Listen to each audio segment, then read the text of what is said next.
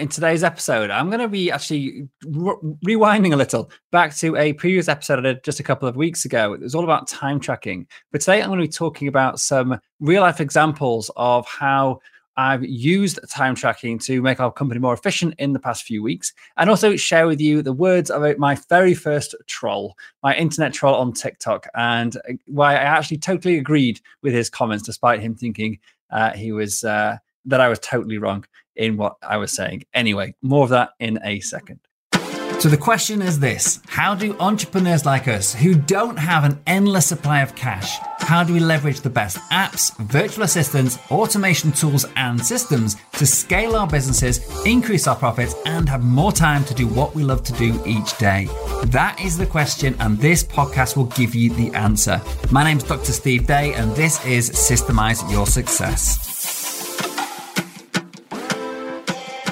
Okay, so today we're going to be looking at some real life examples of how we've used time tracking to make our company more efficient. There is this belief with some people about time tracking and with a my new and very first troll on TikTok um, that he believed that time tracking is all about companies saving money. Now, he didn't use those words. He was actually quite offensive in his words, which is why I called him a troll. Uh, he actually swore at me and said uh, that he didn't believe me for a second. And then he went on to say that it's all about saving money. And I actually replied to say, I totally agree with you, mate. It is all about saving money, but not in the way I think he was intending it. And so let me give you a couple of examples how I have literally saved hours of time and therefore money, not only in the wages that I'm paying my staff, but also in the opportunity costs of them not doing higher value work because they're spending too long on tasks that were assigned to them. So, for example, my marketing manager, she also does a lot of my systems creation, incredibly intelligent and talented person. And she also does some of my editing for TikTok. She takes the videos and she chops them up and then makes them into these, you know, the one minute uh, clips that we then put onto things like TikTok and other places. And I reviewed her timesheet as I do from time to time. And I had a look and said there was like two and a half hours spent on editing one video. And these minutes videos are one minute long. So it's two and a half hours to produce one minute of content. And so we sat down and had a chat about it. And I didn't approach this meeting uh, with with negativity and say, "Oh, what the hell do you think you're doing? Why are you dragging out time and spending two and a half hours on this task?"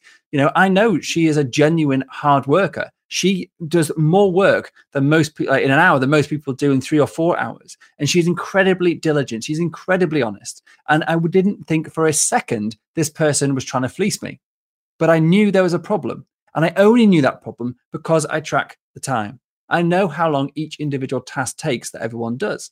And because I could then spot that this is an anomaly, I, in my mind, thought this task should be taking, you know, 10, 15, 20 minutes, maybe half an hour at most. Because video editing can be a bit annoying sometimes. But the fact it was two and a half hours flagged up immediately and made me think, you know what, I need to have a chat about this. So we sat down in our one to ones. We have weekly one to ones, which I've talked about many times on the podcast. One of the most powerful things you can do for building rapport and trust with your staff. So in our weekly one to one, I brought this up in my part of that one to one on the agenda. And I said, look, I just want to discuss this task with you. So, can you just explain or describe to me what you're doing so I can understand why it took you two and a half hours? And she just said, Look, the reason is it was like a two minute clip. I was trying to chop it down to a minute. It took me ages to try and fit it all in. I couldn't make sense. I didn't want to cut anything out. It was all good stuff, you know, all genuine uh, reasons why it took that long. So I said, Okay, let's have a look at this together. And we got the video up and we sat down, we watched the video, and I said, How about we just do two one minute clips in tr- instead of trying to chop it all down into you know the whole lot into into a one minute slot. And suddenly it was like, oh, that makes sense. And literally going forward now, she's got a time limit of 20 minutes per video. Because we had that session, and we talked about some other stuff as well to make it more efficient. But because we had that session, she's confident she can hit that target. And actually, she produced the next time around a couple of videos in that time in less than 20 minutes to get them at, uh, in the time it would have taken her to do a fraction of one previously, simply because we'd reset the expectations of that task.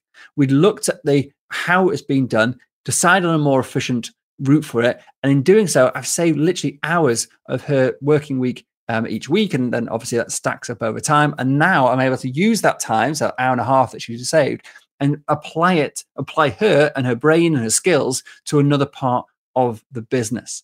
So there's one example. Um, another example is uh, one of my other team that does our reporting on our email open rates and our subject lines so we can hopefully improve you know how many people are opening our um, emails and we use that information as well for thinking about how we're going to put titles on posts and uh, the titles of the podcasts and we uh, so we track all that and then we can review it in our weekly marketing meeting and i again have a look at had a look at a timesheet just scan down and thought that's taking a bit longer than i expected so it's taking about 60 minutes to do that and I really want that to be done in 10 minutes. If that, I want literally just pull, pull, pull. Like, can we pull a report from somewhere, bring it in? Like, we the tools we use have reporting. So why is it taking 60 minutes to get information which I thought would be ready, readily available? So we need to sit down and review that to find out the issues. And it may be that what I've asked her to do is just really awkward and it's taking lots of time because it's pulling information from lots of different places. But maybe there's a much easier way to do that. And I haven't sort of finished that process with him. I haven't had that meeting yet, but it's identified somewhere that for me was it's not worth the whole an hour of worth to get that information because I know I could go and look at it myself, you know, in in in a few minutes and get that information. So I want to make it as as as efficient as I can. And if I hadn't have asked her to track her time on the individual individual tasks or the time taken to do individual tasks, sorry, I'd never have known. And so the flip side is the you know what the the what if of this. So what if you don't track time? So let's go back through the two examples. So my uh, marketing manager who also does uh, my TikTok video editing, if she just gave me a timesheet that says I've worked for 40 hours this week, I've done this. A lot of people talk about you know um, focus on targets, not on time. I do focus on targets, but if I didn't know that one of the tasks in her in her in her week was taking her four or five times longer than I expect that task to take, and the uh, and her productivity over the week was down, how would I know where she could actually get improvements really easily unless you know we, we tracked her time. So focusing on targets is really is really good, but then knowing how to increase the efficiency of someone's work to increase their productivity, to make to streamline our processes, I believe strongly that can only happen if you know how long things are taking. So that's why we track time. And it's also so important for tracking time to, to workload balance. So, for example, like I was saying before, like my my marketing manager, I want her to do loads of other cool stuff, and she's she her time is filled every single week. So if I can find out ways to to to reduce her time, uh, so that she have more time to do other cool stuff, it will actually make our company more money.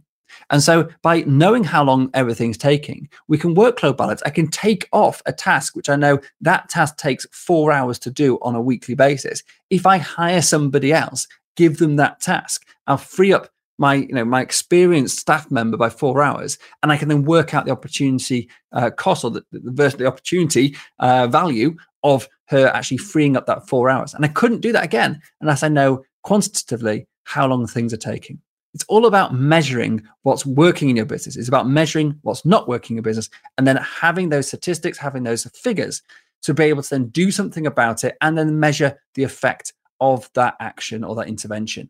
So if I now go back to uh, my marketing manager's work in a few weeks' time, and I can see that we're still producing videos for TikTok, which are getting similar view rates, but it's taking 15 minutes rather than two and a half hours.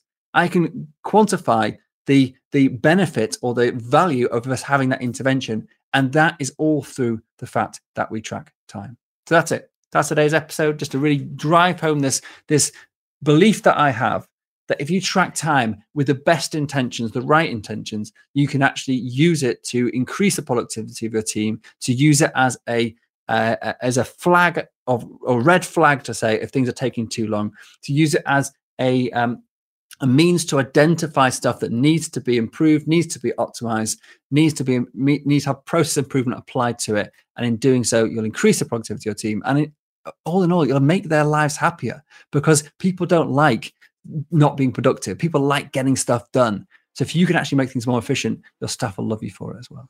So that's it. Have a nice day. If you found this uh, episode fantastic, please do hit subscribe, leave us a comment if you're listening to on the podcast, leave us a review. Five stars is great if you think it deserves it. And I'll see you next time. Thank you very much. Thank you so much for joining me and listening to this episode. I'm well aware there are hundreds of great business podcasts out there, and you chose to listen to this one, and for that, I am truly grateful. Hopefully, what you heard today took you one step closer to building a successful business so you can share your passion with the world and serve an ever growing number of people. If you got value out of today's episode, then so will someone else you know. By sharing with others what has helped you along your way, you will grow your influence and be the guy or girl that everybody wants to know. So please hit the share button right now and also remember to subscribe to this podcast so you don't miss future episodes. It's impossible for me to cover absolutely everything in these podcasts, so please do head over to systemizeyoursuccess.com right now and download the show notes, transcriptions, and some of my best frameworks and systems for free. Thanks again for tuning in and being a part of this amazing community. Until next time, this is Dr. Steve Day, and you've been listening to Systemize Your Success.